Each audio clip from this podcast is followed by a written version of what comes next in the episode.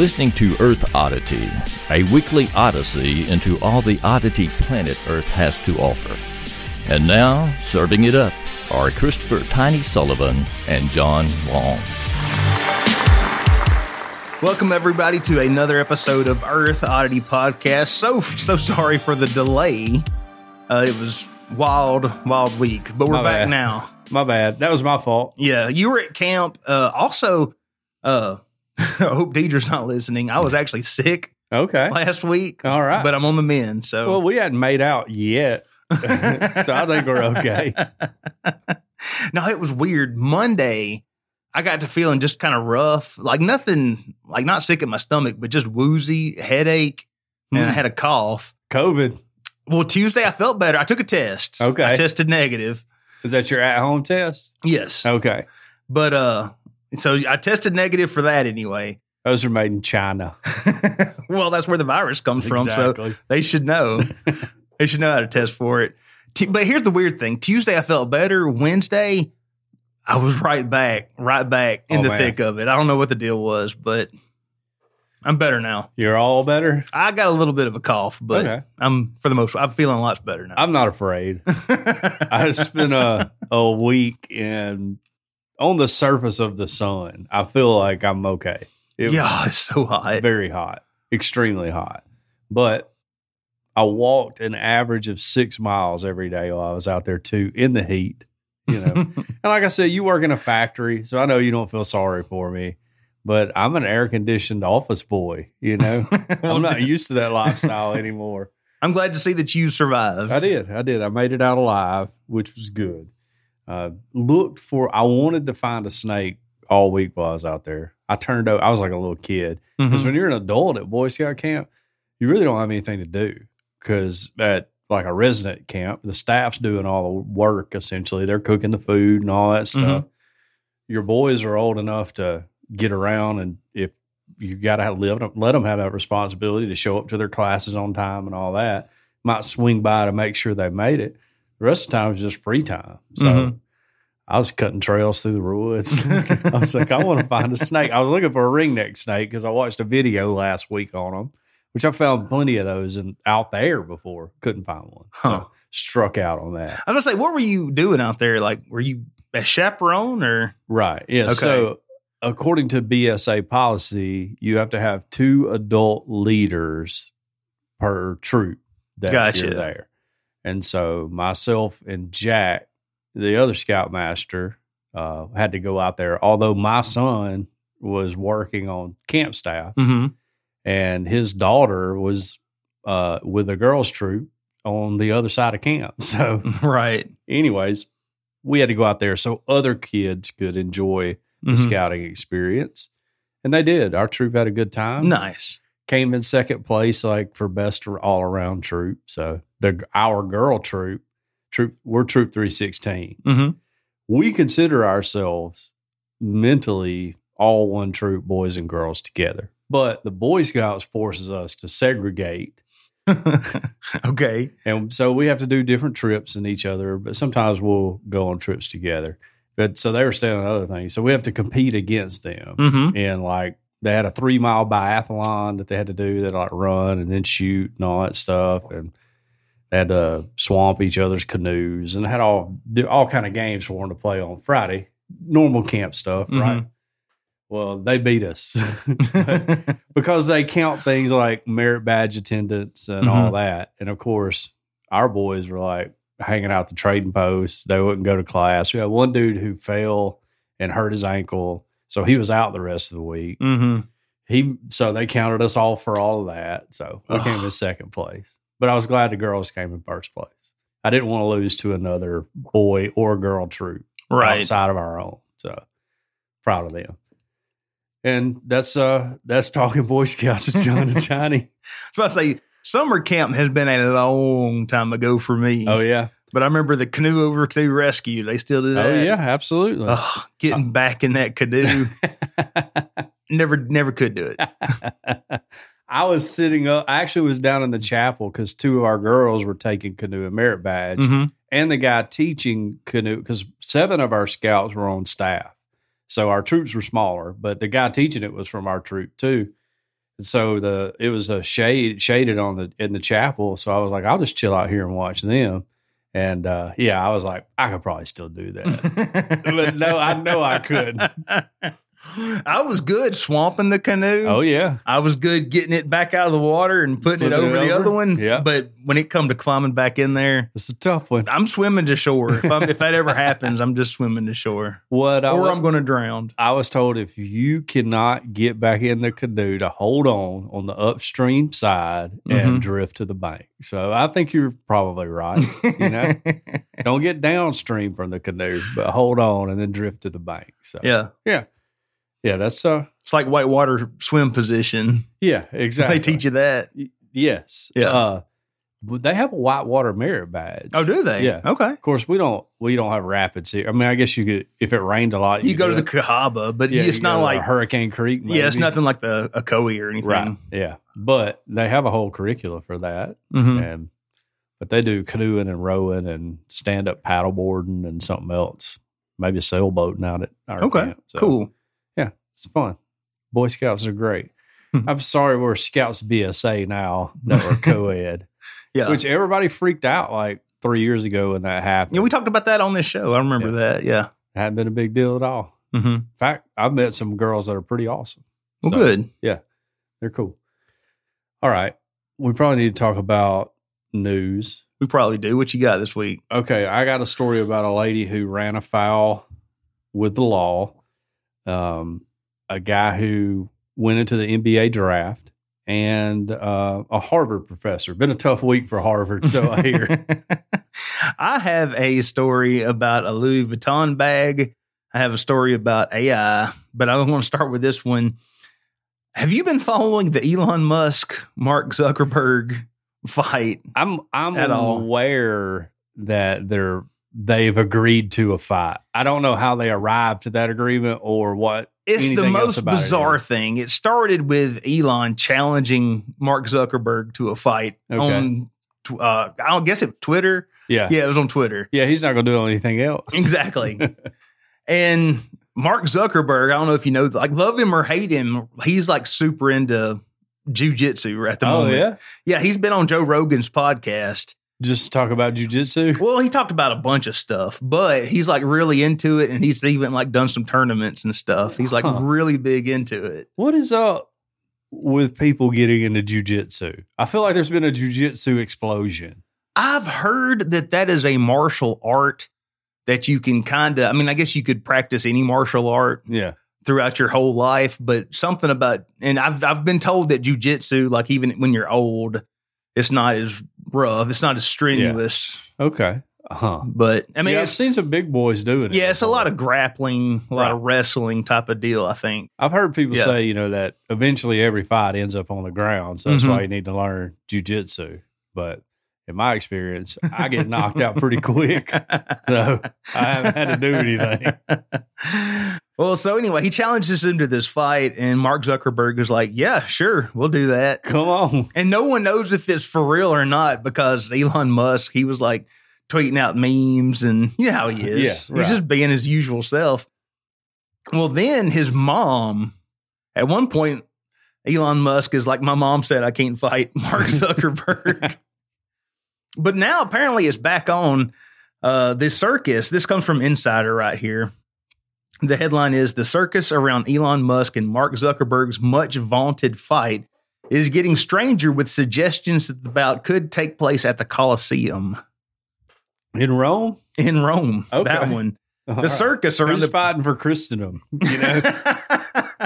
Neither one. I know. The uh, circus around the potential fight between Mark Zuckerberg and Elon Musk is getting stranger with claims that it could take place in Rome's ancient Colosseum. TMZ reported Friday that Italy's culture minister reached out to Meta CEO Zuckerberg to suggest staging the much hyped contest at the legendary venue. Uh, then Zuckerberg passed on the message to UFC's Dana White, whose people contacted the Italian, the senior Italian government official, according to TMZ. Around the same time the report was published, Musk tweeted, Some chance the fight happens in the Coliseum. he also linked to a scene from the comedy film Monty Python's Life of Brian, which depicts a fight in Jerusalem's Colosseum, adding, Need to work on my endurance. Uh, so it seems that the Tesla CEO could be eager to bring this much hyped bout to one of the seven wonders of the world. Zuckerberg is a noted fan of Roman history, having spoken about the fascination with his fascination with Augustus Caesar, and may have even chosen his cropped hairstyle to emulate the first century Roman em- emperor. It's still uncertain whether or not this fight will actually take place, with Musk moms repeatedly trying to call off the fight and his dad calling it a no win situation for Elon in an interview with The Sun.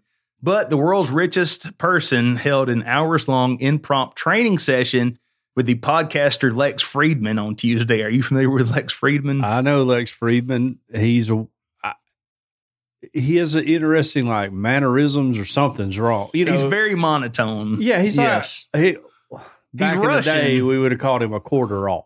You know, like he just he ain't a full bubble off. Yeah. He's like a quarter bubble off. Yeah. Hey, hey, I think I've even heard him make the joke. He's Russian, and Oh, that's as that. exciting as they get. Yeah. yeah. All right. That makes up for it now that I know he's Russian. Okay. That helps. Fridman doesn't sound like a Russian last name. Well, I think he grew up here, Ah. but I think he was born over there. Okay. All right. So he's of Russian descent. Eh, Exactly. Okay, Of gotcha. Russian descent. Yeah. Uh, White previously told TMZ that both billionaires are dead serious about the fight after he spent an hour and a half on the phone with both of them. I'm assuming this is two different calls, but he Right. talked to both of them an hour and a half. The Coliseum has hosted some concerts in modern times, like Elton John in 2005, but that only took place outside the walls due to the venue's ancient condition. Although ongoing restoration work means there could be larger events within the arena itself, which accommodated up to 80,000 spectators in Roman times, the BBC reported that it will have a retractable stage floor when the restoration is completed later this year, when the culture ministry said that it would allow for concerts and theatrical performances. Meta, the Italian Ministry of Culture, and a UFC spokesperson did not immediately respond to insiders' request for comment. Hmm. So, who's your money on? Uh, I mean, I, Zuckerberg's younger, I think if the and if he's been training, right? yeah, I think if the fight was today, Yeah. like right now, my money would be on Zuckerberg. But what if Elon like uses his Neuralink and he does like Neo, and he's like, "I know kung fu," you know, yeah. or something? I, I don't know. Yeah, I can also see like him going out and getting like the best trainer the world has, Right. and then like training every day for a year. So I, don't know. remember seeing a picture of Elon without his shirt on one time. He's like on a yacht and he Mhm. had a weird looking body. Like I have a weird looking body too. Mhm. So like you see me without a shirt on, you're immediately like that guy can't fight. And that's what I thought when I saw Elon. So yeah, my money's on Zuckerberg, but I wish Elon would win just because Zuckerberg's an alien, right? right. So Or an android, yeah, something like that. And we're team human. Yeah, I'm always a team human until they take over. Yep. And I'm immediately switching sides. yes. Uh I'm like a North Alabamian in the Civil War. Like whichever one was occupying the town was whose side they were on. You know? Mhm. So they wouldn't get killed and raped Right. and all that. So yeah, that's me. Have their crops burned. Yeah. Houses burned, children taken. Yeah. Uh, Sherman come marching through. They're like, We love the Union. and then the Confederate general, you know, they're like, slavery is cool. I don't know what they would chant. So yeah. Um all right, let's let's talk about Nicole Sendecki here. All right. She was arrested during an employment meeting with the sheriff's department. okay. It's never good. She was arrested at a job interview for the sheriff's office. Yeah, she was headed to she's trying to get a job down at the sheriff's office. Okay. this is in Marshall County, Indiana. A woman was arrested for driving under the influence during an employment meeting with the Marshall County Sheriff's oh, Department. Oh no. According to the Sheriff's Department, Nicole Sendecki, 39 of Plymouth, came in just before 9 a.m. for a scheduled meeting related to her inquiry into employment with the department. While speaking with Sendecki, Captain Jeff Snyder observed slurred speech along with an alcohol smell on her breath. She admitted to driving to the sheriff's department and consuming alcohol that morning. Um, Detective Lieutenant Les McFarland obtained a certified breath test, which showed a result of 0.158, nearly twice the legal limit. Oh my gosh. She was taken into the Marshall County Jail for operating a vehicle while intoxicated and given a cash bond of $1,500. Now, she just wanted to take the edge off. Is nervous going to a job interview, you know? Yeah.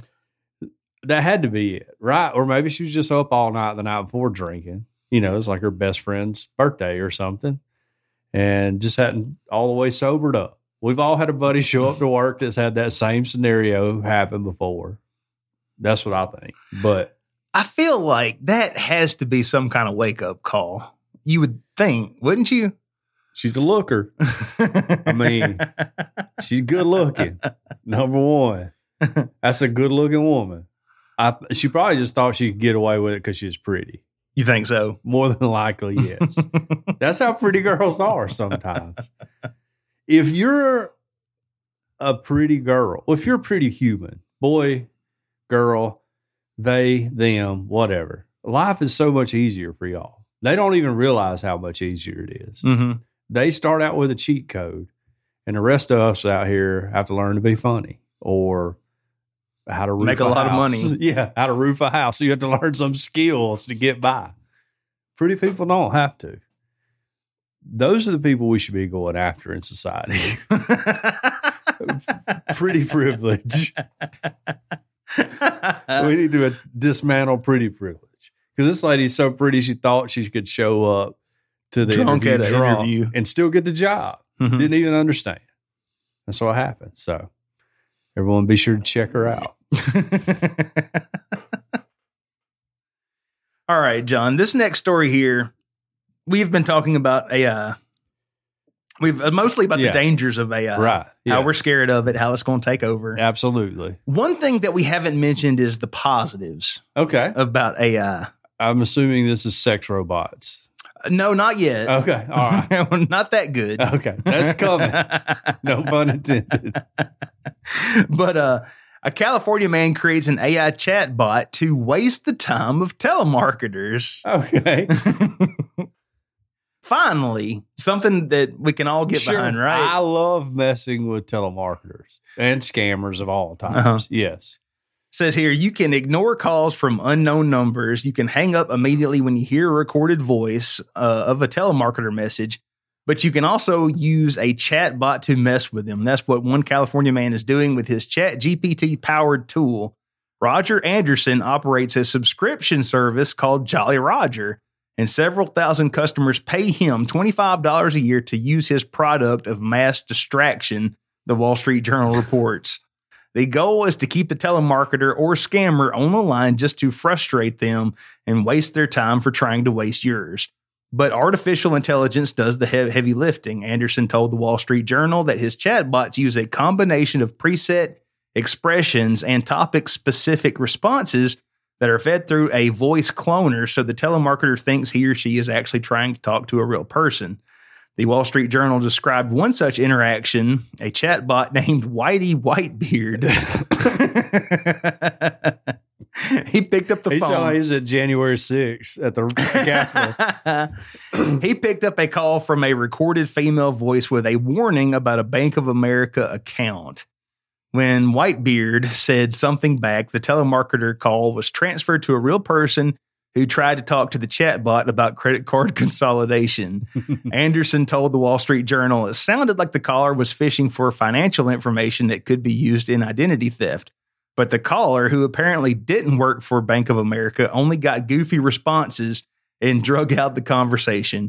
when asked about how much Whitebeard owes on his credit cards, Whitebeard said he just has so many of them and then just proceeded to describe them. Quote, there is one with a picture of a kitten on it and another with a lovely beach scene. Do you like kittens or beaches? the chatbot responded. Wall Street Journal reports that this particular call lasted over six minutes before the telemarketer finally gave up. But some chatbot calls can last up to 15 minutes. there you go. So, man, hats Well, off to you, Mr. yes. Anderson. That's a real man of genius. You know, yeah. $25 is not that bad. to know you're you have have an ongoing joke going at all times. right. Yeah. I would like to see transcripts of all of my chat bots. We need another AI to search all those calls Right. and pick out the good ones. yeah, find the funniest Yeah, find the funniest ones. Yeah, absolutely. They need to record them all hmm and then they can release a compilation VHS or something for everybody to enjoy. So, yeah, I like that. I'm I'm pro AI in this instance because I love messing with scammers, which I've been getting a ton of duplicate, you know, like Miss Penny accounts here lately. Oh, really? Facebook. Yeah. I mean, every day I get two or three. There's so many Miss Penny accounts. Yeah. What's crazy is this guy that used to uh, work for me. I'm friends with him on Facebook. Now this guy's uh he's not the brightest bulb in the box. Okay. right? So I guess he forgot his Facebook password and he created a new one and he sent me a friend request, but I won't approve it because if I ever see him again and he's like, Why didn't you send me a friend request? Why didn't you approve my friend request? I would be like, Well, I thought it was a duplicate, like a cloned account or whatever mm-hmm. because you're already I'm already friends with you on Facebook. But anyways, so it's been sitting out there for like a year, and the other day he just messaged me and was like, "Hey, what's up?" And I was like, "I'm not answering this oh. because this isn't somebody that I was friends with at all. Right. I don't know why they're trying to cultivate a relationship with me. Huh. Interesting. It's very weird. So, and I normally approve everybody, Mhm. but he kind of gave me the feelings that we didn't need to be friends. Oh, by the end of the way our the way he ended his employment, the way everything else happened. So Mhm. yeah. Anyways, Huh. He's stalking me, y'all. I was stalking. For anybody that worked at Roly Poly, it was, he didn't work at Roly Poly. So yeah, we worked together at another job. So Hmm. all right. Um, let's see. All right. Wouldn't you like to get drafted into the NBA? Uh, yeah. You have the size for it, right? Yeah, I mean, even if it was just you know sitting on the bench and watching the game, it's Yeah. a great seat. Yeah, absolutely. How tall are you, Tony? Six five. Six five. You could be in the NBA. You're like a shooting guard in the NBA. well, a TikToker with no basketball experience found a loophole to become NBA draft eligible. nice. Jordan Haber's name will not be called in Thursday's NFL NBA draft. Now, this is last Thursday. hmm We've we've had a little hiatus here. But the simple fact that he is among draft eligible players this year is a feat in and of itself, especially considering he has never played basketball. He never played collegiately, he didn't play in high school or middle school. So, but the viral TikToker who's a Heat fan uh, and soon to be student at a uh, Cardozo School of Law in New York discovered an NBA loophole to cir- circumvent that minor detail he says, I made a bet with my friends and I made that I could make it into the NBA draft. And if you don't believe me, here's an NBA official email. And that's my email down there. He said in a May 18th TikTok that showed the communication between him and the league. There's some uh, there's some officially official paperwork I had to fill out that the NBA sent me. I think they're like, who is this kid? Why did he find the loophole into actually getting into the draft? Because that is not supposed to happen. Uh, but he said, I am now Jordan Haber, member of the 2023 NBA draft class, soon to be undrafted class. uh, so this kid read the NBA's collective bargaining, bargaining agreement to become eligible. Uh, and here's what he found out that there's very few rules to get in. Uh, all he had to do was either have graduated from a four year college or university, Okay. or have or at least be 19 years of age during the calendar year when the NBA draft was held. So that's everybody over eight, over nineteen, right? Yes, I mean, Uh, if, the rule is graduate from a four year school or be over nineteen, well, you had to be over 19 and you had to have one calendar year elapse from your high school graduation. gotcha. All right. So you can't just be 19. If I graduated at 18 in May and the uh, whole season hadn't elapsed before I Mhm. turned 19. But but so far, anybody one year removed from high school yes, can be i- draft eligible. Okay. Or the player has expressed his de- desire to be selected in the draft in a writing received by the NBA at least 60 days prior to such a draft. This is a, co- declared an early entry player. So you send them a letter saying you want to play. That's all you got to do. okay. and they send you back some forms. Uh, he said he's he's 21 years old as of December 2022. He's a graduate of the University of Florida, uh, majoring in business and minoring in entrepreneurship and communication. And uh, because he had the wherewithal to reach out to the NBA 60 days prior to the date, he's an official member of the 2023 class. uh, Does that mean his name is like actually on the roster or whatever, the little paper that they're pulling from? Well, the the uh, L.A. Times reported that Haber's not among the 300 names included in an April memo sent to teams of draft eligible players. He is instead one of 18 names under a separate category of unknown individuals. so apparently, 18 other people around the world have figured Yeah. this out. Yeah, I think I'm thinking of that moment from uh, Pirates of the Caribbean where he's like, "But you have heard of me." I just say I saw there's really not a lot this ton funny about this story. I just thought it was kind of cool. That would be something I would do if I was smart enough to do it. yeah. Yeah. Oh, that kid's name was in the NBA draft. If of course there's not it's not like the baseball or NFL draft where there's a ton of rounds, but it would Mhm. be cool if somebody in the NBA just wasted a pick on him or something. That would be the end, hilarious. the last pick of the draft. That would be so cool. Yeah. But there's only what three rounds in the NBA draft, Mhm. and you know there's not a lot of people in the NBA. Probably numbers wise, the hardest sport to make as a pro because there's only 12 people on a team. Mm-hmm. I don't know how many is on a hockey team though. Yeah, I don't either. Yeah, but No idea. yeah, like the NFL has got like 52 men on the roster Mm-hmm. And and a practice squad of a few players, so your chances are greater to make it in football if you don't get a concussion and end up like murdering your wife or something. So, yeah. All right. What's next, Tiny? uh, trying to think of something, how some way to segue into this. Next headline here, I'll just I'll just read the headline. Microscopic Louis Vuitton bag sells for more than sixty thousand dollars. Okay. What is it about when you get just piles of money that you, just, do stupid stuff. you just do stupid stuff? I don't know, but I know I got it in me. That's why God won't let me be rich. I would love to find out what that's like one Right. day. Uh, if you've even, if you're even a mild,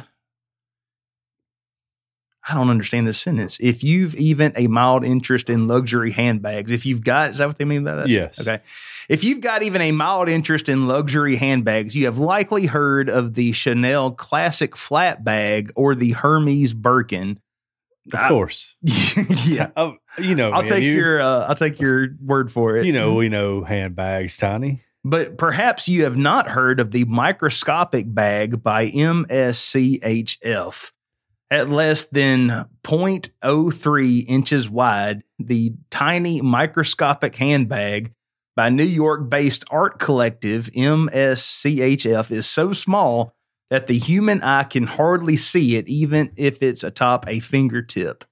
And yet it sold for more than $60,000 at auction this week. Of course. This is money laundering. That's all this is. Neon green and made via a 3D printer using two photon polymeric printing methods. The bag, which is modeled after Louis Vuitton's famed On the Go tote, is viewable through a microscope. Upon closer inspection via the microscope, one can see the LV monogram clearly on the bag's face.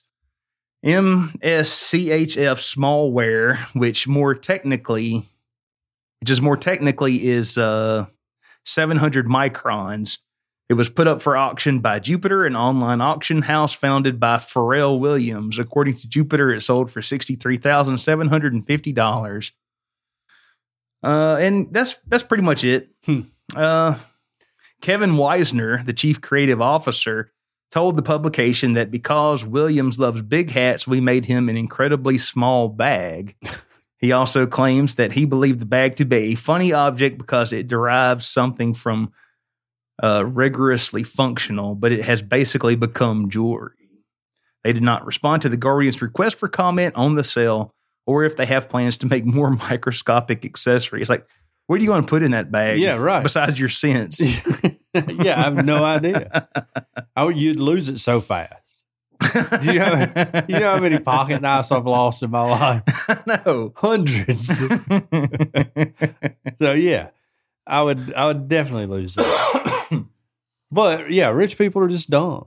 I mean, Yeah. there's a point where you're just so rich you just do dumb stuff. You you get into a submarine and go look at the Titanic, right?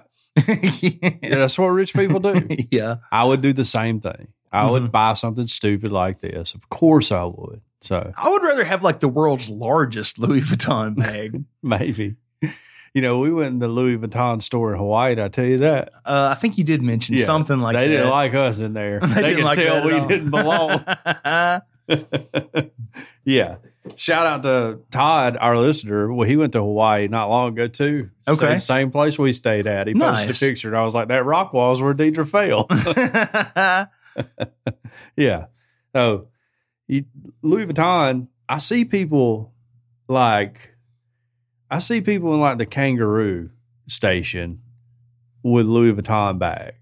I guess they're fake, right? Because you're like, this isn't I have no idea. you you know like you don't appear to be a Right. you know you look like you would have got ran out of the Louis Vuitton store just like I did yeah so I guess those are fake but I see those more than any other brand of handbag hmm outside of like your normal stuff that middle class people carry you know like Michael Kors or whatever you know stuff like my wife would have Let me ask you this: as far as like name brand designer, whatever, mm-hmm. like what's would you be willing to share? What what's your most prized possession? prize like one article of clothing Yeah, just something like, uh, do you own anything that's like, oh man, he has a, a whatever, whatever, they taught me like some kind of watch or something? I don't know. Well, I mean, I have several several watches I'm proud of, Mhm. but I don't really go talking about all my watches. uh, one time I had to buy a blazer. This is like in, right after college for something like a wedding or something. And I Mhm. went to the shirt shop and they let me try on a blazer. And then they got me, they brought out this, you know, whatever their name brand was they were carrying at the, you know, top of the line thing and put it on me. Felt like heaven. I paid like $600 for it. It was like an entire paycheck. That's Wow. how broke we were. That's how broke I was at the time. But I was also, you know, I was like delivering sandwiches and stuff. So Mhm. I wasn't making a ton of money, but also I also wasn't very responsible with the money I had at that point in time in life. I was just like, well, I can I can eat at the restaurant for the next two weeks and I don't have any bills due, so I can buy this blazer. It was great. I love it. I'm too fat to wear it now. though. oh no. Yeah. I still got it hanging back there. Like I'll get it out every once in a while. so that's the nicest like article of clothing I probably ever bought outside of like a full suit or something. okay. Yeah. Yeah. What about you? Uh, you know, I don't think I have anything Yeah. that's really name brand. Uh, I do have a pair of Oakley sunglasses. Okay. Tara was really, really, really, really wanting some. And the guy at the Oakley outlet store was like, Well, we're doing this special Oh boy. where if you get a pair, you get a clearance pair half off. Okay. So I got a a clearance pair of sixty dollar Oakleys Sweet. that I wear. So Okay. I got the I got to guess that's the, probably the most fancy schmancy Yeah. thing I've got. Now I've bought Deidre like coach bags and stuff like that before, Mhm. you know, but I don't know. I don't know that I've ever bought her like any super nice clothes because most of the stuff I buy her, like clothes wise, I don't think she really likes. So Right. you would think after this long I would understand her fashion sense, but I don't know why she doesn't want to wear a halter top and a denim mini skirt. I think that look rocks. like you can wear it for me to make me happy. Uh yeah, I, I don't know. I try like everything I put on. It doesn't matter how expensive I wear or you know like clothes. I can go to the most expensive shop and get stuff. I look like an idiot in everything. I don't know why I'm a close. I think it's because I have this weird shaped body with this gut, but I'm essentially skinny for the most part, like Uh-huh. in my arms and everywhere. else. Nothing fits me right.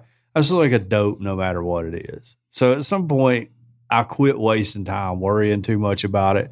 I just try to look as nice as I possibly can. Yeah, I feel the same way. Yeah. I'm like t-shirt and jeans. That's Right. who you are, Tiny. Don't Yeah, don't right. get Don't get it. Don't get out of the wheelhouse. yeah, but then like I work, the guy in the office next to me who owns my company is like the sh- most sharp dressed man in the world, you Mhm. know. And I look at him like, I would like to look cool like that, you know, but I can't pull it off. I don't know how to do it. I need. I need uh, Queer Eye for the straight guy you need a to come rescue me. I need a homosexual friend. is what I need that knows about fashion that will help me out. Yeah, I just don't know. I don't know. I I can't do it. I, I try, but I can't. So what I've done, I still is- try to look like it's the 90s. Um, speaking of the nineties, I watched a. There's a Netflix documentary. I watched two episodes yesterday on the American Gladiators TV show. oh, is there? Yes, Dude. it was okay. I mean, it wasn't great, but it's just I heard something about that. I heard that the gladiators on that show were making almost nothing. Yeah, I think so. And they were putting yeah, their and some, lives in and, danger. yeah, and some of them like got seriously hurt. yes, very little safety, Oh, anything like that.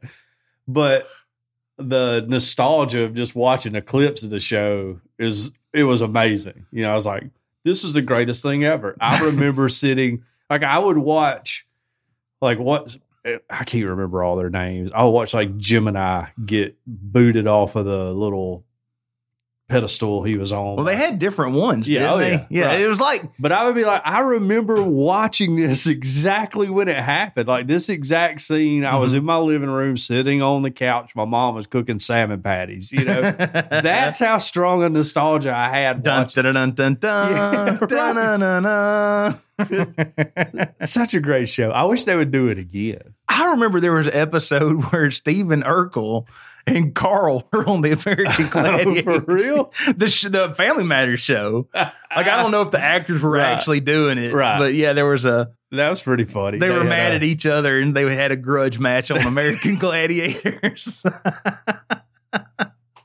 Yeah, so I, I'm gonna watch some more of it. It didn't like it didn't hook me where I was like, I gotta watch this. If I never watch another one, I won't care. right. it was just watching those scenes. I was like, man, Mhm. I mean, it took me right back to my house and Fayette, sitting and watching it on that big wood TV that we had. If I remember the show, the show was they had a bunch of gladiators. Right. I think muscle muscle men and women. Steroid addicts. Basically like wrestling. yes. But instead of wrestlers fighting each other in the ring, this was like wrestlers. They would get like regular Joe Schmoes to come Yeah, on the show right. and get pummeled Yes. by the gladiators. exactly. Yeah. Or sometimes they would be the gladiator, you know, Mhm. like in a joust match or whatever. It would knock the gladiator off the little thing, you know. Yeah. And then you would root, you would be happy for that dude, the average Joe. hmm Now these were probably a little more average than you and I. You know, it wasn't like me and you, and they're trying to do it, or we're having to take breaths, you know, like breaks to catch our breath and stuff. Those people were in shape, but still, It was like the people off Wipeout. yeah, right, yeah. I think a lot of them uh, in the early days were like uh, stunt men and stuff that Okay. they got to come in and Mhm. you know because they were like, well, these people know how to fall and not get hurt and all that. But yeah, it's pretty wild. Anyways, that has nothing to do with the podcast. It just popped in my brain. I always wanted to do the one where the gladiators up there shooting tennis balls at them, and they Yeah. got to try to run through. Yes, little, through all the little obstacles and Yes. hide behind those things and fire one off back at them. Yes. I always wanted to do that. Yeah, that would be so much fun. I bet you those tennis balls probably hurt. They hadn't got down to that, the gauntlet or whatever it was called, to talk about that. Uh, but yeah, I'll I'll, uh, I'll keep you updated on it or check it out. You know, you can Mhm. watch it. You have a Netflix password, I'm sure. I do. They've cracked down on sharing passwords though. They have, and because we we share our Netflix, I haven't heard from from our friends Oh if, yeah. if they've been cut off or not. Ours, you had to confirm that you were part of the household or whatever. Mm-hmm. You know, so we just told like Deidre's mom has it to say yes, and then we'll see what happens after that. Yeah. Oh, if they charge us, we'll just say okay, Mm-hmm. y'all get your own now. Quit freeloading. Okay, a Harvard professor who studies honesty is accused of falsifying data in studies. Falsified data, data in a study. You That's don't right. say. Uh, over the last few weeks, allegations have surfaced against Francis, Frances, Francesca Gino, a prominent Harvard business school, and sounds like a mobster too. it does. uh, who has been accused of falsifying results in several behavioral science studies. On June 16th, the Chronicle of Higher Education reported that Max Bazerman, a Harvard Business School professor and co author who published a paper in 2012 alongside Gino, said that Harvard informed him that it believed one of the studies overseen by Gino had falsified results. The paper in question is on findings published in and later retracted by the Proceedings of the National Academy of Sciences. And it surrounded an experiment that asked participants to fill out tax and insurance paperwork. Hmm. I guess it was honesty. If they were studying Right. honesty, what better things to have somebody try to not cheat on is their taxes and insurance. Uh, many written forms required by business and governments rely on honest reporting. Proof of honest intent is typically provided through signature at the end, like a tax or insurance form. Still, sometimes people cheat to advance their financial self-interest at great cost at great cost to society. We test an easy to implement method to discourage dishonesty, signing at the beginning rather than at the end of a self report, thereby reversing the order of the current practice, the paper's abstract read. So all their dude did was move the signature line. So for some reason, he had to lie about it. Let's Hmm. see. Uh, the study claimed to have discovered that participants who were asked to sign truthfulness declarations at the top of the page were more honest than those who were asked to sign at the bottom. Um, Batesman, though, said uh, the university provided a 14 page document that included compelling evidence of data falsification, including the discovery that someone accessed a database and added and altered data in the file. Mm. He went on to deny any involvement in the alleged data tampering, telling the Chronicle, I didn't have anything to do with it. So he's blaming it on his buddy. Uh oh. he's like, no, that's Gino. You know, y'all know how he is. Well, somebody did it. Yeah. Uh, a day later, a blog called Data Colada, uh, which is run by three behavioral science academics, sounds like a, a just a wild website, but it's just fun to go to. Published a four part series of posts that detailed extensive evidence of the alleged fraud in four academic papers co authored by Gino. We discovered evidence of fraud in papers spanning over a decade, including papers published quite recently in 2020, the blog author said. Uh, in the fall of 2021, we shared our concerns with the Harvard Business School. Specifically, we wrote a report about four studies for which we had accumulated the strongest evidence of fraud. We believe that many more Gino authored papers contain fake data, perhaps dozens, as scholars said. So, uh, to the best of their knowledge, none of Gino's co authors carried out or assisted with the data collection for the studies in the que- questions, uh, or the studies in questions, the scholar said. Um, a man, speaking to the New York Times, a man who identifies himself as Gino's husband said, is obviously something that is very sensitive that we can't speak on right now. So Hmm. he's fired. The Supreme Court dabbed on Harvard this week. It's a tough week for Harvard. Take that, nerds. yeah. Um. Sorry, I have a text message. oh, sorry.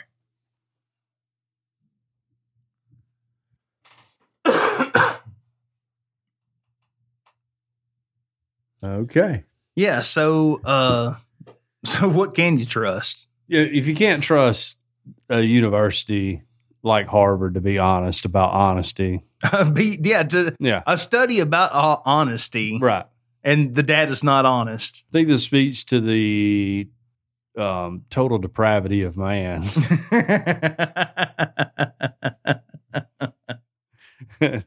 Goes back to what my mom said: trust no one. Trust no one. that might be the most wise piece of advice ever given. I mean, if we can't if we can't trust scientists Sure. to be honest with their Right. report, maybe the Earth is flat. Maybe it is flat. I haven't been to space. right. Maybe we didn't need that COVID vaccine, Tiny. you mean the one that doesn't even work and you have to take it every six months? It's like come get your twentieth booster. Yeah. right. Oh yeah, yeah. I don't know. Uh, Not to go full alt right, but it really, really bothers me that I, I read last week that patient zero were two scientists that worked at the lab. I did too. right? Yeah. Confirmed. So Right. like lab leak, yeah. you know, it's it's a done deal now. Right. So this virus was created in a lab, Yeah. leaked out, went on to kill millions of people. Sure. Uh, pharmaceutical companies went on to make millions of dollars. Billions probably. Bill- yeah, Yeah. selling us a shot that doesn't even work, and you have to take it every six months. right. And we're all just okay with this. Oh, yeah. nothing's gonna happen. My favorite part of the whole COVID ordeal was when it first started, and the news was like, it, you know, it came from Wuhan, China, Mhm. and then I read something on the internet it was like, hey, guess what? Wuhan, China, China has a coronavirus lab there, you know. Mhm. And so people were like, well, surely it came from the lab. And everybody's like, you're racist if you say that. and I was like, well, well, no, it, it seems logical that the, it could have come from there, yeah, right? the coronavirus lab is right there. Why why could it not come from that? Seems logical. And they're like, no, you're racist. And so then I was like, I guess some dude ate a bat. You know, that makes sense. That makes that. perfect sense. Or a pingala. I didn't Yeah, know what. or a- yeah. I didn't even know what that was. yeah, right. Some kind of anteater armadillo crossbreed. I was like, I- yeah, that all makes perfect sense. Yeah. And we had to believe it, or people would make fun of you, or tell you you were dumb, or you didn't believe in science, or you were racist. And then they're like, well, I, I guess it did come from the coronavirus lab. in Wuhan, China. Yeah. They're like, oopsie. Sorry you got called a racist on the internet by a bunch of strangers. Mhm. Yeah. But uh, you were actually right. I would like to see a retraction from them. Is that uh is that lab still doing its thing? Oh, yeah, I'm sure. Yeah. yeah. That, that- so everyone's just okay with that. Yeah, it's fine. millions of deaths. Sure. Oh, that's fine. Well, I think it is probably necessary to study viruses and infectious diseases. but is it necessary to m- make them up? I don't know that we need to be mutating them. Like go. gain of function Yeah, research? right. Should, should we should we maybe not be doing that? I don't know that that's necessary. Like maybe we we overcome the problems as they arise naturally. maybe we don't make them worse, right? You get called a cons- you get called a conspiracy theorist for this, but it's almost like they want to do this so they can sell more drugs. Um, I mean, I could see that Yeah. possibly, yeah. Or they want to control the world's populations, like the Georgia Guidestones said. Either one. Somebody took those out. We just quit talking about that too. I don't think they ever know who did who knew who did it. Right? they I never heard anything. Yeah. Just that it was blown up. Just blown up, cleaned up within like two days. And With like tannerite. Yeah, with tannerite. Some old redneck I did it. think a lot of tannerite. A lot of tannerite, but tannerite will do some damage. Also, there was supposed to be a time capsule, but they never found one. Yeah, I don't think they found it Mm-hmm. because the Illuminati had to come and get it. I guess. yeah, I don't know. Yeah, a lot of weird stuff happened around. a lot of weird stuff. Yeah. And there we go. I got vaccinated. I'm an ally. I want the government to know I'm an ally. I got my vaccination. I let you get two. And then I was like, no more after that. I'm not going for a shot every six weeks. Mhm. Yeah. Some people still are, though. I still see people wearing masks every once in a while. I don't hate that, you know, if you want to wear a mask. I mean, yeah, if, if someone wants to wear a mask, then hey, you do Yeah. you. Yeah, right. That's kind of my thing, too. Yeah. But there was a point where you get yelled at at the Dollar General if you didn't have a mask on. You Yeah. know, people were real mad about it. Yeah, that's the thing. I remember, John, I'd be sitting in 100 degree heat and I would have some manager walk through and be like, hey, pull your mask up because I had my mask like Oh, yeah, under my down nose. Yeah, pull your mask up. And I'd get in trouble for that. Yeah. But some dude somewhere that actually cooked all this crap up in a petri dish and released it into the world, Yeah. nothing. Nothing. He's not even going to get suspended from work. no. He should at least come do a tour of each country and be like, for 30 minutes, I'll go to the town square. Y'all can throw tomatoes at me. And then Mhm. I'll move on to the next country and let us all get a little bit of revenge. He's really screwed a lot of stuff up. Yeah, he should have to go take selfies near every single gravestone. Yeah, true. You know, that is, what do you think goes through his mind when he's laying down at night? Like, dude, probably nothing. He's I've probably killed- like, I killed 20 million people, or how many ever people it killed? I don't, I don't know how many people would kill. he's probably like, Bobot's got nothing on me. right. I am the man. I'm the man. Take that, Ted Bundy. Maybe that was it. He was watching serial killer documentaries on Netflix and was like, I'm way better than I can these do guys. better than I that." can do this easy. Yeah. yeah. yeah. Everybody will be saying it's because some dude ate a bat. You know? Yeah, and I'm not going to spend a minute in jail. Never. No Yeah. one will ever do anything. To I'm just going to keep eating at five star restaurants Sure, and living sleeping on a pile of money. yeah, getting a check from the pharmaceutical companies once a quarter. I'll be fine. Yeah. Yeah, that's fine. Well, we went really off into Rogan land. I felt like I was RFK and you were Joe Rogan. I hadn't even watched that RFK Joe Rogan thing, but uh, I've seen it. what this is this is the most American thing to say in the world. RFK's voice makes me where I can't listen to it. I tell you what, He I, sounds like Kermit the Frog smoked some crack. I love what he says, Yeah. but man, is it hard to listen What, to. what was he? Was he like a male cheerleader and he strained his voice or something, or a football coach? You know, that's what he sounds like. No, I think it. There was some kind of injury. Like I don't know what it was Okay. from, but he got a it- judo chop to the vocal cords. I don't know. The CIA tried to get him. But uh, I tell you what, he's. I mean, he's he he's got some good stuff to say. I will say that Rogan interview was like ninety percent vaccines. Oh yeah, I'm sure. so well, I was hoping to hear more about some some of his other issues, but they spent the whole time talking about vaccines. well, um, that nerd scientist didn't I talk about that last week when we were together? So there's some.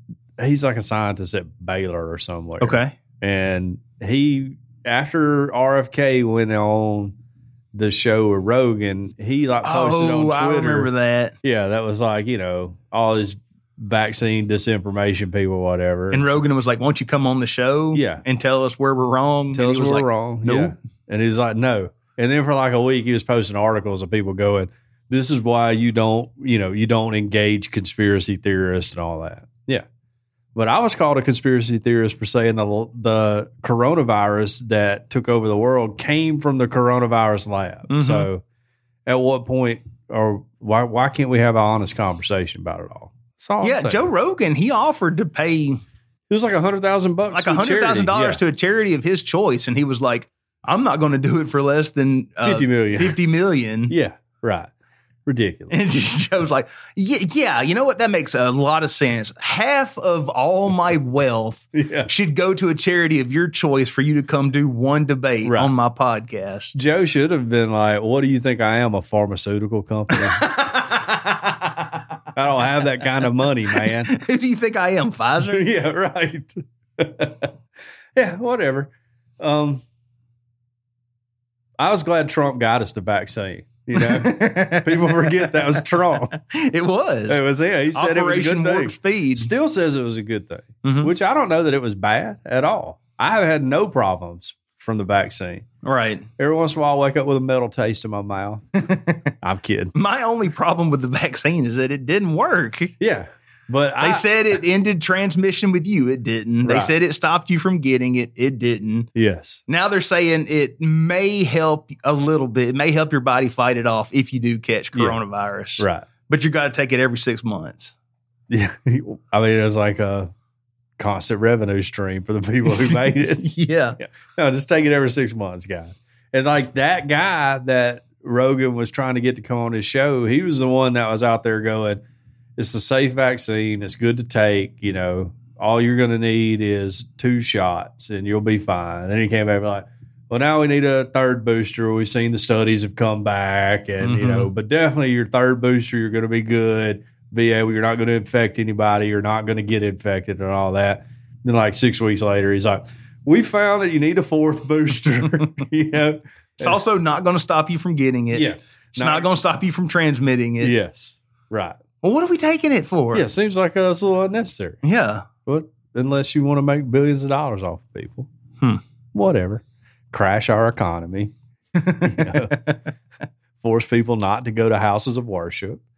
Yeah, all of that. Not to go to their uh, place of employment, cause businesses to shut down. And we're all just going on about our lives. yeah. it's like, wow, that was a wild time. And as all this is happening, there's a group of people who actually cooked this up in a, in a lab And let it go. and they're just laughing all the way to the bank. Yeah. Yeah. Yeah. That's how it works, Tiny. you know, Good things do happen to bad people. sure. Well, it just reaffirms what we all know, and that is rich people don't get in trouble, right? right. They don't. That's just the way life works. We know this. Hunter Biden. Yeah. Hunter Biden, the most awesome dude.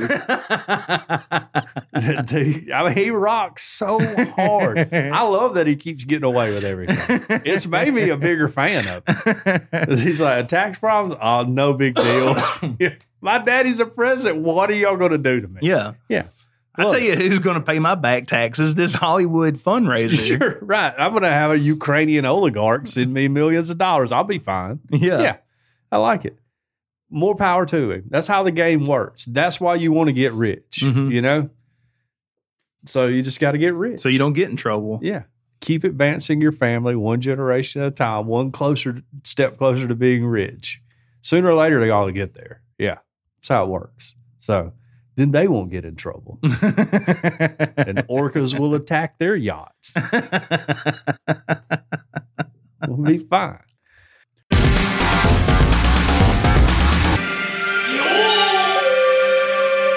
We want to thank our sponsor, world famous Cajun Curl Bayou Blended Spice, for their support. Check them out at CajunCurl.com. You can order the spice right there on the website. It was created on the Elm Bayou in Evangeline Parish, Louisiana, and it's a seasoning that goes on everything. If you like cooking or eating, this is a spice for you. Cajun Curl Bayou Blended Spice goes well with chicken, beef, pork, potatoes, bat soup, pangolin, pork chops, and anything else you can think of putting it on. Cajun Curl Bayou Blended Spice on anything will change your life. On the website, CajunCurl.com, you can order the original Bayou Blended Spice, and you can also find recipes that are absolutely mind blowing. You can locate your nearest retailer or order your own. If your local grocer doesn't carry world famous Cajun Curl Bayou Blended Spice, ask them to start stocking it now. Here locally, it's available at Bowles Fresh Market on Skyland Boulevard, the Piggly Wigglies in Taylorville and on Lurleen Wallace in Northport, Mark's Mart, and South Spinus Meats. All their products are made in the USA, so not only do you enjoy the taste of Cajun Curl, but you also feel patriotic while you enjoy your meal. It's all natural, low salt, has a little kick, but it doesn't burn your lips. World famous Cajun Curl Bayou Blended Spice tastes the spice, but not the heat. Check them out at CajunCurl.com and use our promo code EOP10 to get a 10% discount. Because we ask that you use the spice, but we don't ask you to pay full price. All right. All right, John, we say we go to the phones. Okay. First call. So I don't have anything on, but my name's Becca. I haven't been a long time listener, and um, I don't know. I just kind of like enjoy the sentiment about um, like you're not really suicidal, but you definitely have the thought of, yeah, like if this is my time, let's let's do this thing, God, because. I don't know. I've just been really um, tested lately, and I don't think that I'm suicidal. I'm definitely down and out, but I don't think I'm suicidal.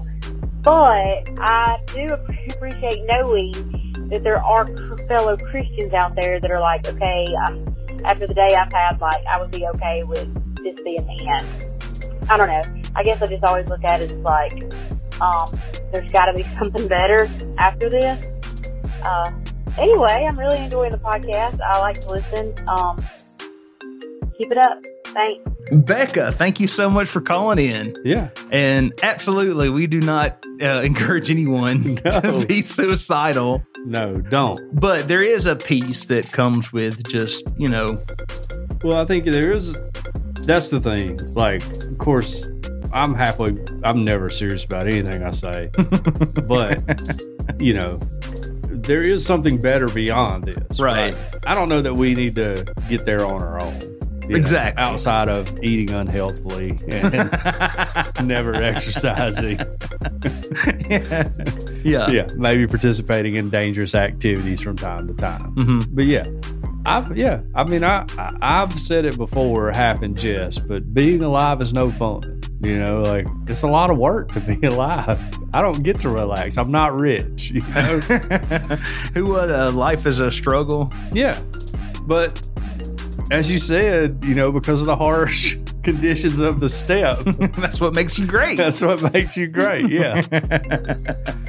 so yeah i mean i the thing that i take comfort is, is i feel like that uh i'm strong enough to overcome any situation you know i, I guess maybe that's hubris on my part Mhm. but it's like whatever i'm going through god knew about it way before it happened Right. so you know whatever's gonna happen is gonna happen he made me for this situation i get out of it it may suck for a while but it's not always gonna suck Mhm. you know and that's been my experience is life will suck but it doesn't always suck interdispensed in that suck is really great moments you know And like my dad said, the sun's going to come up tomorrow. right yeah, Yeah.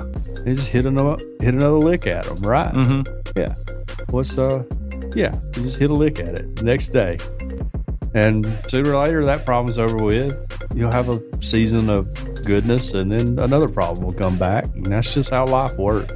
And once you accept that fact i think it's a lot easier to deal with. Hmm you know like hey well life's gonna suck from time to time but it's not gonna suck all the time. So Right. yeah.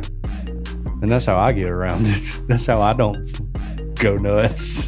But maybe i am remember, nuts but remember, when the Mongols struggled to survive ceased, so too did their empire. that's right So, there is something to be said about the struggle. Mhm. You know, I think, you know, that's how we become refined into the people that we're supposed to be.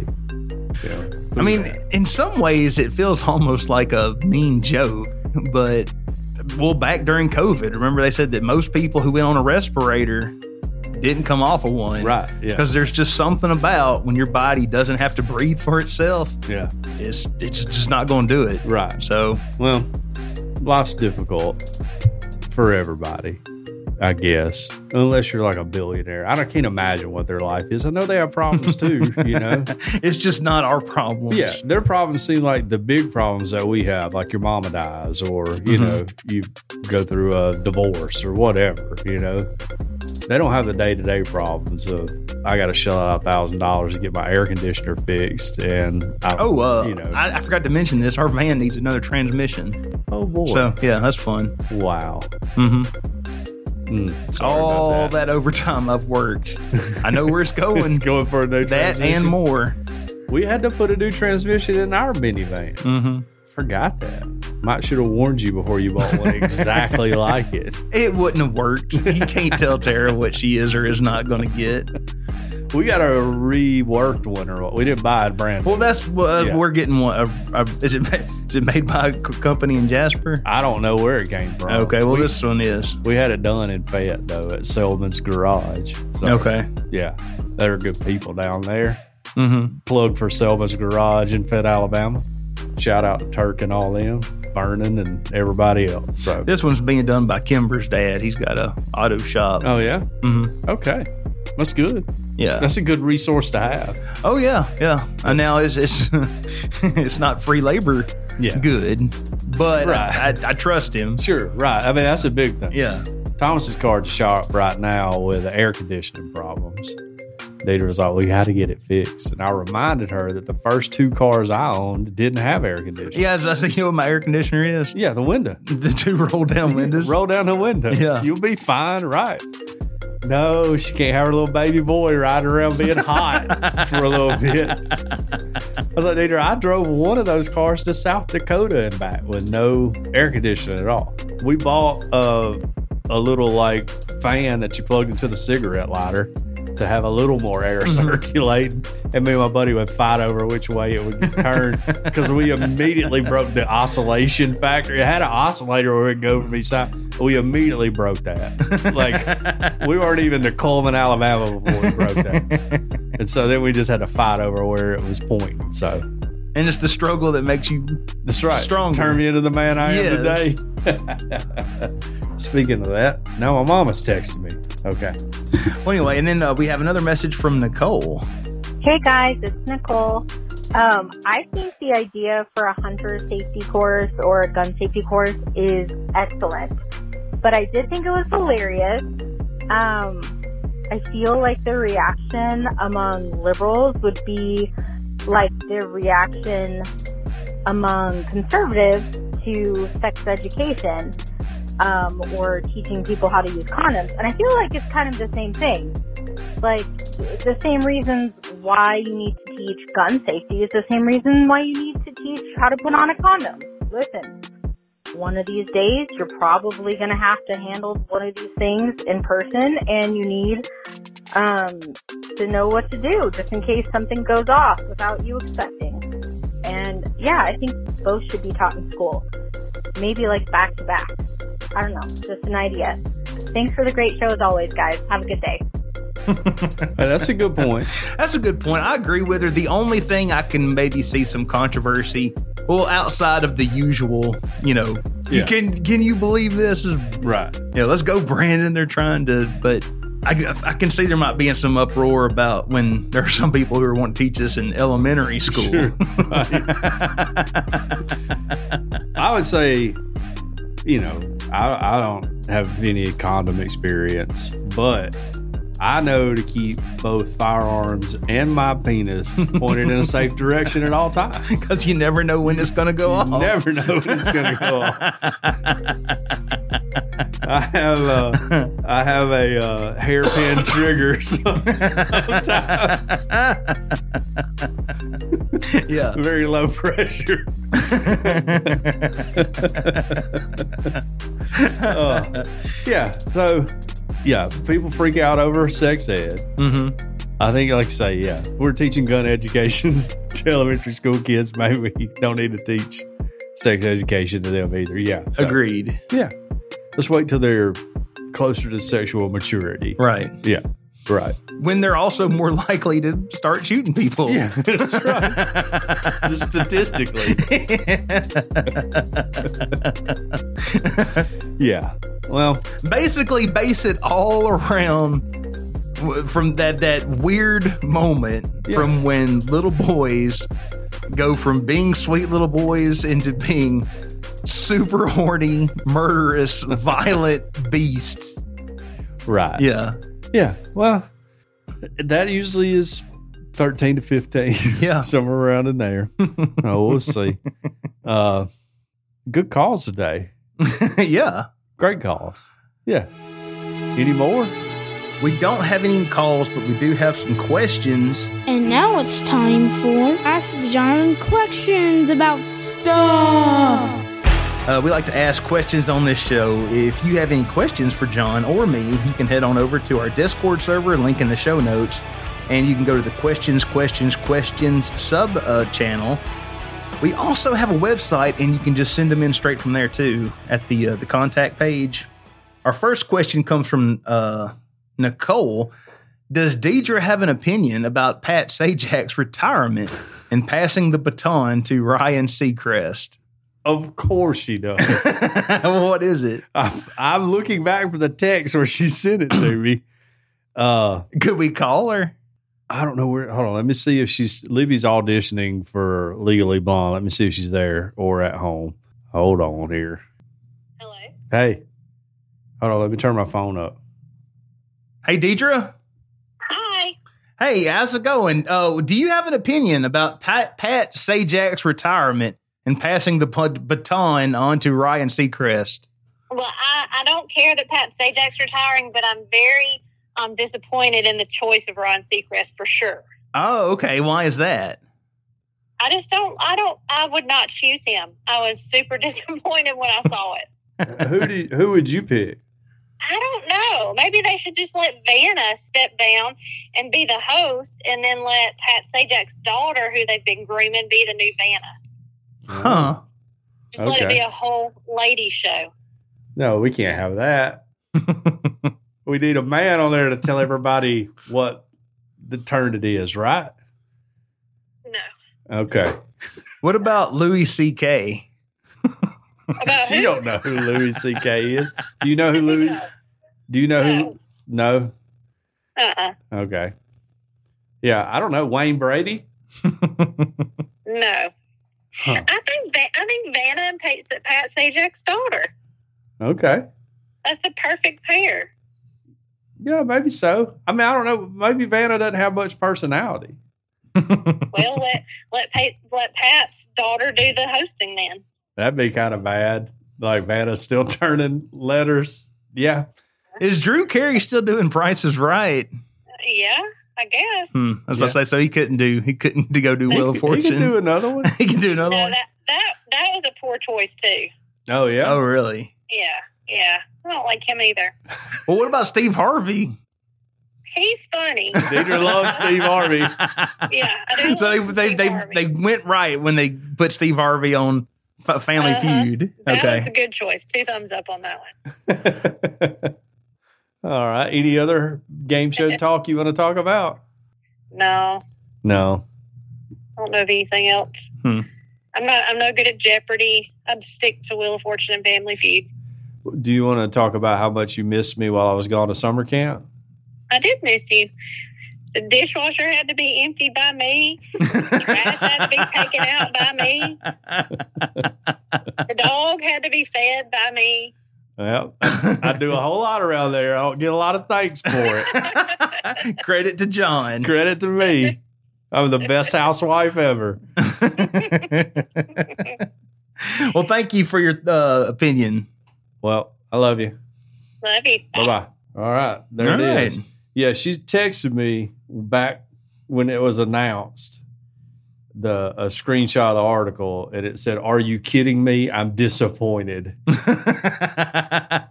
Is she disappointed enough to quit watching? I should have asked her that. Uh, no, of course not. She's going to keep Yeah. watching. and I Well, Ryan Seacrest will probably grow on her. Yeah. I she- responded to her that I'd be praying for her during this difficult time. was she uh, was she ever at, at any point into American Idol? oh yeah. Well, did Ryan Seacrest get on her nerves then? No. Okay. No. I think there is uh Seacrest saturation. Like Oh, he got on too much stuff, Right. you know. And so Deidre got I mean, he was it. doing everything. Yeah, so- he was on everything and Deidre got tired of it. Mhm. But yeah, I, I don't I don't know. Ryan Seacrest doesn't bother me. I don't like Wheel of Fortune, you know? I just watch it because she watches it. It's a ri- ridiculous game show. Let's just guess letters and then try to figure out the words. It's like a crossword puzzle. That's what you're watching somebody figure out, I guess, without clues or very little. I do remember when it was when we were young, you would win like five hundred dollars on the puzzle, and you immediately had to pick out your prizes behind you. you Mhm. know? And it'd be like, "Oh, we're going to get a new Barca Lounger or whatever, you know, or a, a new TV with our money." That part was cool. I wish they would do that still. They don't do that. So Remember when Louie Anderson was hosting Family Family, Feud. Feud? Louie Anderson actually kind of funny. Yes, I do remember that. Uh, what was the dude too? Ray Kroc hosted Family Feud. He committed suicide. oh, really? Yeah. Huh. He sure did. Hmm. And then uh, who was the original host that kissed everybody? Richard Richard something. Yeah. yeah, something. But Steve Harvey's the man on it. Deidre will watch. She watches Family Feud reruns like I watch Impractical Joke. uh, all right. Next question comes from Cash Money Oddity Thousandaire.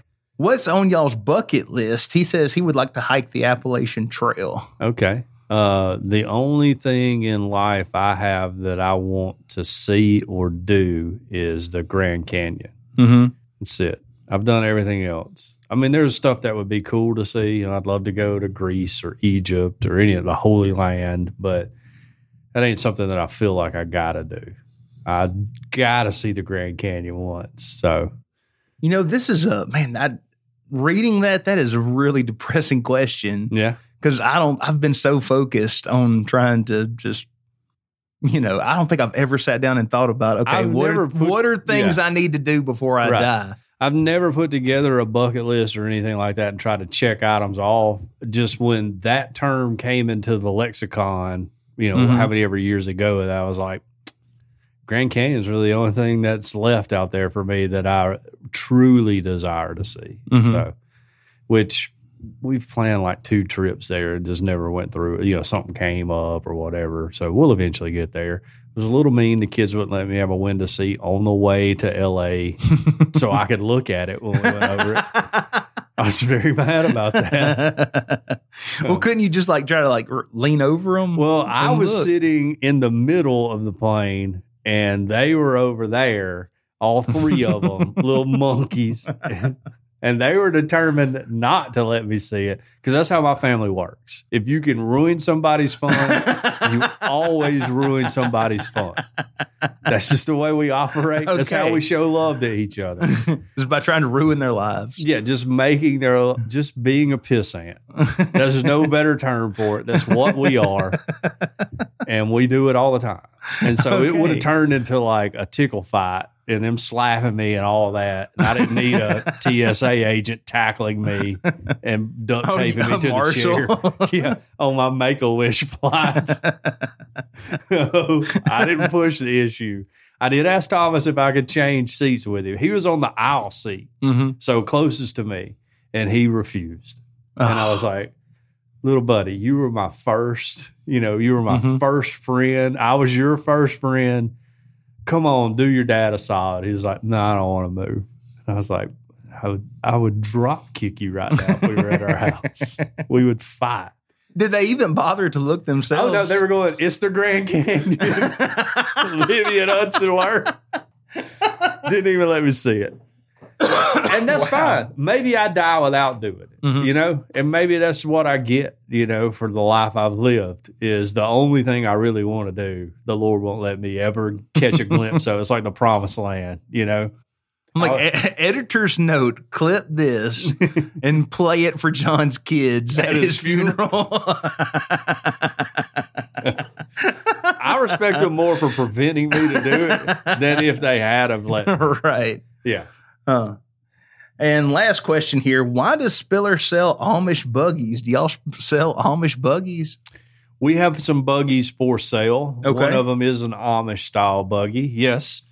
Mr. Now, is that like a horse in like a buggy without the horse type of buggy? yeah. Okay. Yeah. No, right. they don't have a horse. Now, I don't know if they're purely cosmetic or if they could function in an actual buggy role. Like if you wanted to go to Mule Day. Yeah, if you wanted to take it to Mule Day, I don't know. They appear just from my eye, having Okay. no buggy knowledge, that you could hitch them up to a horse with a very little. You know, I'm sure you need some tact to make that happen. but and go wherever you want to go.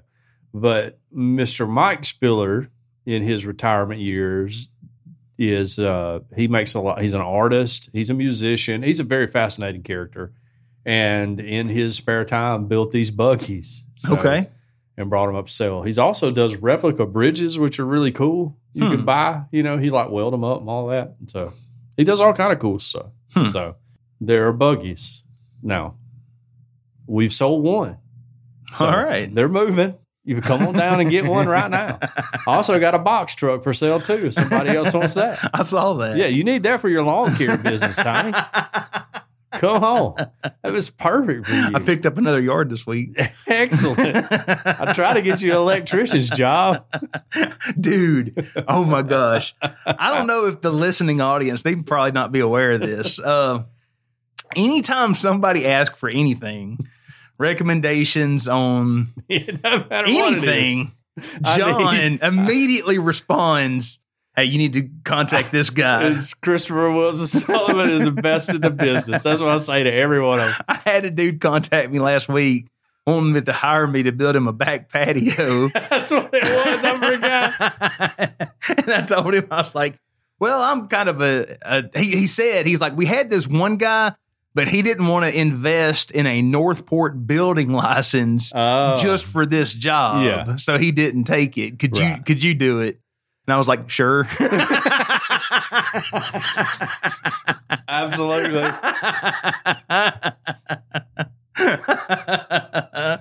That's it's my favorite thing to do. Because there's some wild out people be like, I need three yards of field dirt. Who does anybody know anyone? I'll be like, Christopher Wilson's all best in the business.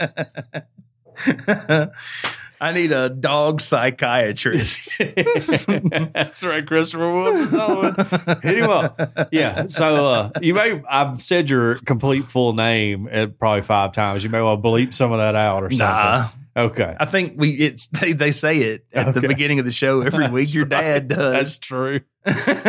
Uh, yeah. So uh, I'm I'm I'm excited. Your business is expanding. You do need a box truck. Now. let's let's talk. Let's let's get together. It's got a lift gate, everything you need. nice. Perfect. You can put your lawn equipment in the back, patio building equipment, everything. Yes. Well, as this free show draws to a close, we need to thank our patrons. We thank each and every one of you. We would like to thank by name those who donate at the 10 or above tier. And those fine individuals are Mr. Daniel Hedrick, Ms. Sherry Heron, Mr. Chris Payne, Mr. Derek Reeves, Ms. Jane Updegraff, Ms. Jacqueline B., Ms. Nicole Walter, Mr. Shane White, Ms. Sharon Craig, Shiny Disco Balls, the driver, Mr. Todd Glover, Mr. Tyler Bond, and Mr. Mike Wilcox, aka Mick Will.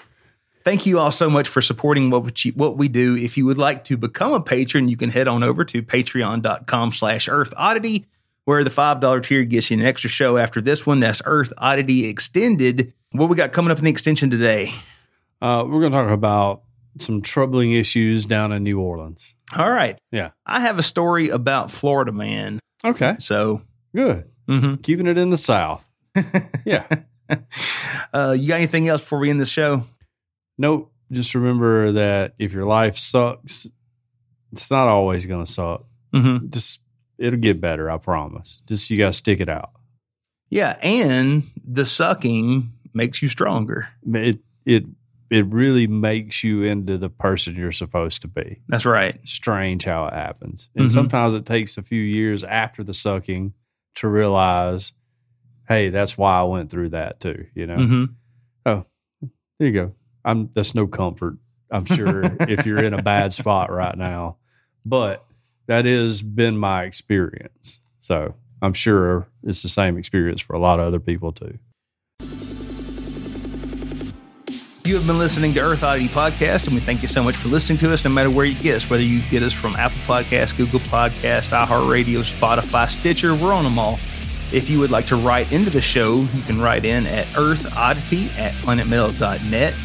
You can check out our show art, that is Earth uh, underscore Earth Oddity on Instagram. You can tweet at us, again, at underscore Earth Oddity on Twitter. We have a brand new website that you can check out. That is earthoddity.net. And we've got some t shirt submissions that Yeah. we're going to have to get those and post those on Instagram. We need to get them. Yeah. Send them to me because I'm an idiot. Shiny disco balls, I'll forget to ask. yeah. What else do we got going on? We have a phone number. That's right. That you can call or text. What's that phone number? At 662 493 2059. 662 493 2059. we hope everybody out there has an excellent week. Earth ID for the French Radio Network signing off. Love y'all. Bye.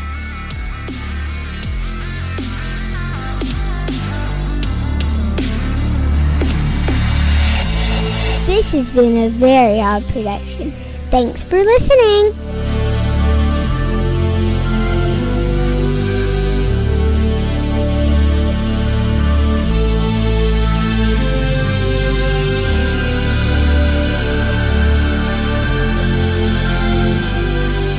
Hey, patrons. Thank you for being here. We love you. We do. Happy Fourth of July. This is probably coming out after the fourth, but I hope your Fourth of July was great. And